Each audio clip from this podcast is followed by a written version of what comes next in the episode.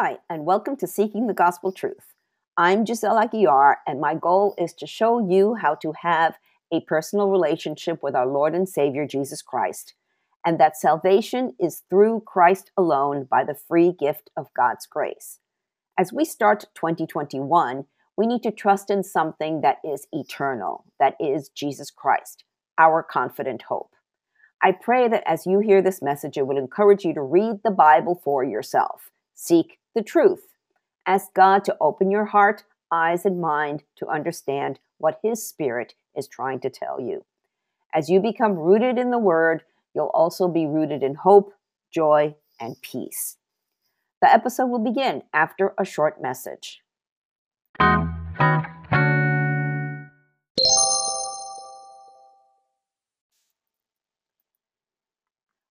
What are the consequences of opposing, disobeying, and obeying God? All, act, all actions have consequences. Sometimes they're good, sometimes they're bad. In Acts chapter 5, we see the consequences of lying to the Holy Spirit, disobeying the thou shalt not lie commandment. We also see the benefits of obeying God and how bad opposition and persecution can get. Let's dig in. Acts 5. But there was a certain man named Ananias, who with his wife Sapphira sold some property. He brought part of the money to the apostles, claiming it was the full amount. With his wife's consent, he kept the rest. Then Peter said, Ananias, why have you let Satan fill your heart? You lied to the Holy Spirit and you kept some of the money for yourself. The property was yours to sell or not sell as you wished, and after selling it, the money was also yours to give away. How could you do a thing like this? You weren't lying to us, but to God. As soon as Ananias heard these words, he fell to the floor and died. Everyone who heard about it was terrified. Then some young men got up, wrapped him in a sheet, and took him out and buried him. About three hours later, his wife came in, not knowing what had happened. Peter asked her, Was this the price you and your husband received for your land? Yes, she replied, That was the price. And Peter said, How could the two of you even think of conspiring to test the Spirit of the Lord like this? The young men who buried your husband are just outside the door, and they will carry you out too. Instantly, she fell to the floor and died. When the young men came in and saw that she was dead, they carried her out and buried her beside her husband. Great fear gripped the entire church and everyone else who heard what had happened. We saw at the end of Acts 4 that Barnabas sold some land he owned and donated the money to the fledgling church. This was typical of many of the members of Means. However, here we have this couple who conspired to defraud the church. It wouldn't have been so bad if they hadn't lied. Had they been forthcoming that they needed part of the proceeds from the sale for whatever reason, I feel they would have been okay. But they had to lie. Greed and hypocrisy led to their untimely deaths. God is being serious here when he says, obey. Disobeying God is an action that has severe consequences. That's the lesson he's trying to get us to understand. God is grieved when we walk in dishonesty. If you're Catholic and think it's okay to sin, lie, cheat, steal, commit adultery, etc., then go to confession on Saturday, you're sadly mistaken. Let's continue. The apostles heal many. Verse 12. The apostles were performing many miraculous signs and wonders among the people, and all the believers were meeting regularly at the temple in the area known as Solomon's Colonnade. But no one else dared to join them, even though all the people had high regard for them. Yet more and more people believed and were brought to the Lord, crowds of both men and women, as a result of the apostles' work. Sick people were brought out into the streets on beds and mats so that Peter's shadow might fall across some of them as he went by. Crowds came from the villages around Jerusalem, bringing their sick and those possessed by evil spirits, and they were all healed. The apostles meet opposition.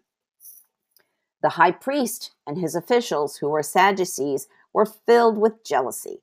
They arrested the apostles and put them in the public jail.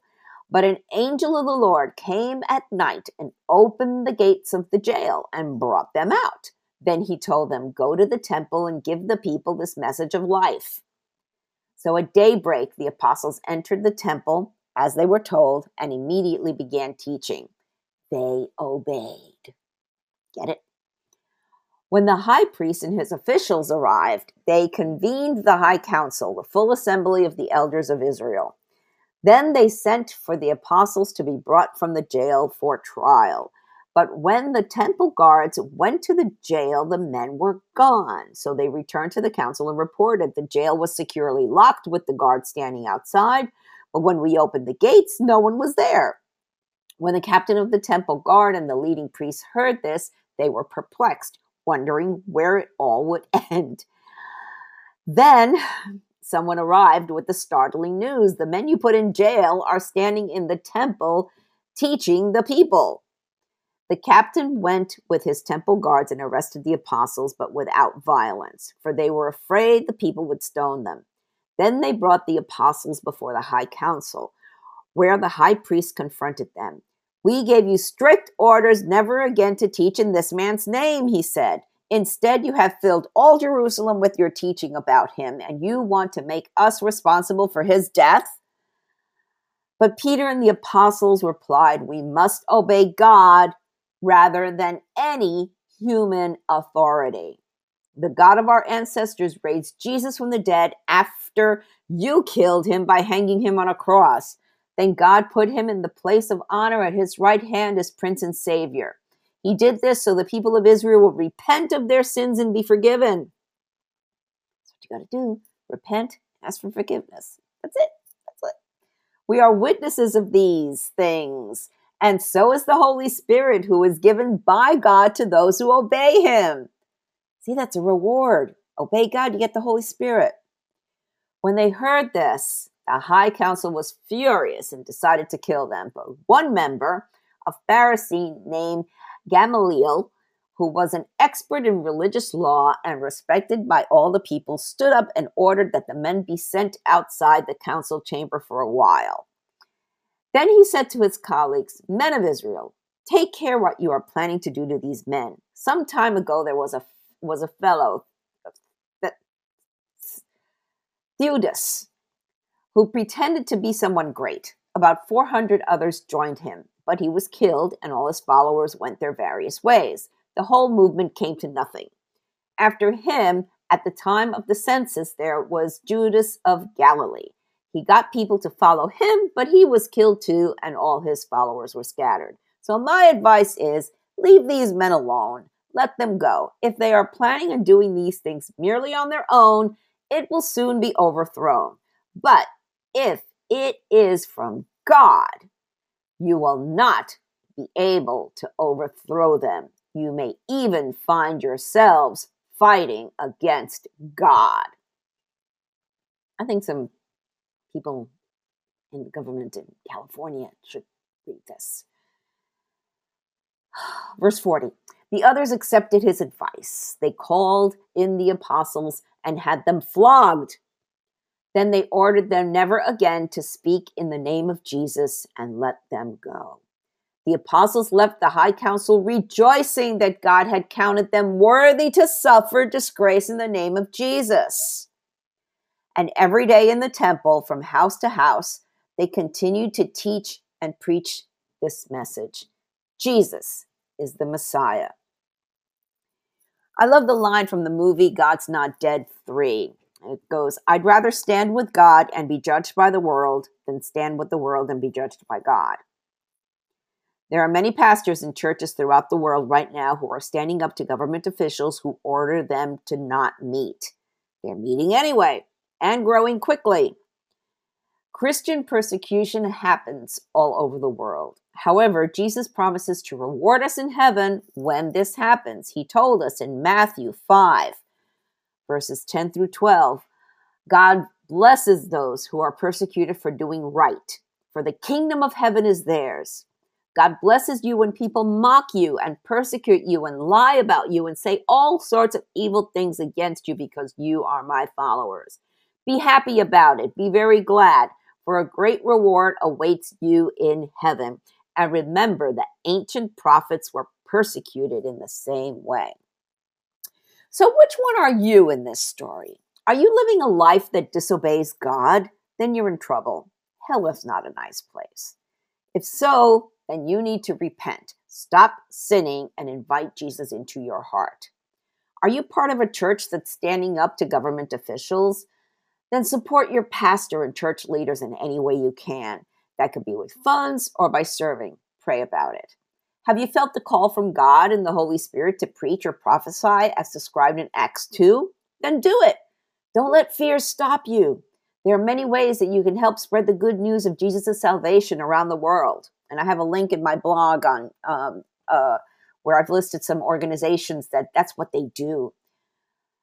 Everyone will be judged after death. Everyone, believers and non believers alike. We learn this in the book of Revelation, and I've done a study on it. If you click on over to my blog, there's a link to it there. Basically, if you're a believer, you'll come out okay. If not, then you're in trouble, and that's your choice heaven or hell. There's no such thing as purgatory. That was an invention of the Roman Catholic Church to scam poor people out of their hard earned dollars. Research it and think about it. If you're not sure if you're saved or not, if you truly want to be born again and have the assurance of salvation, receive the Holy Spirit, and get a one way, nonstop ticket to heaven that you won't be left behind at the rapture, then you have to invite Jesus into your heart. You don't know what to do, if you don't know how to what to say, there's a prayer in the show notes, or you can click on over to my blog, and there's a link on the top that says how to invite Jesus into your heart. Soli Deo Gloria. To God alone be the glory. Thank you for listening to this episode. I pray that the Holy Spirit, the author of Scripture, touched your heart to reveal the gospel truth that our hope of salvation is through Jesus Christ alone. If you have any comments or questions, feel free to reach out to me via my website or social media. I encourage you to read the Bible daily and seek the truth for yourself. I recommend that you download two free Bible study apps the YouVersion Bible app and Through the Word. Friends, we are living in strange, crazy times, the last days, the end times. But know that things aren't falling apart, they are falling into place. Jesus said in Revelation 3 20 to 22, Look, I stand at the door and knock. If you hear my voice and open the door, I will come in and we will share a meal together as friends. Those who are victorious will sit with me on my throne, just as I was victorious and sat with my Father on his throne. Anyone with ears to hear must listen to the Spirit and understand what he is saying to the churches. Jesus is knocking. It's up to you to open the door. Peter told us in 2 Peter 3 9, the Lord isn't really being slow about his promise, as some people think. No, he is being patient for your sake. He does not want anyone to be destroyed or perish, but wants everyone to repent.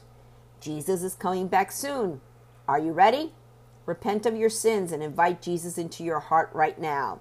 If you don't know what to say, there's a prayer in the show notes and on my blog.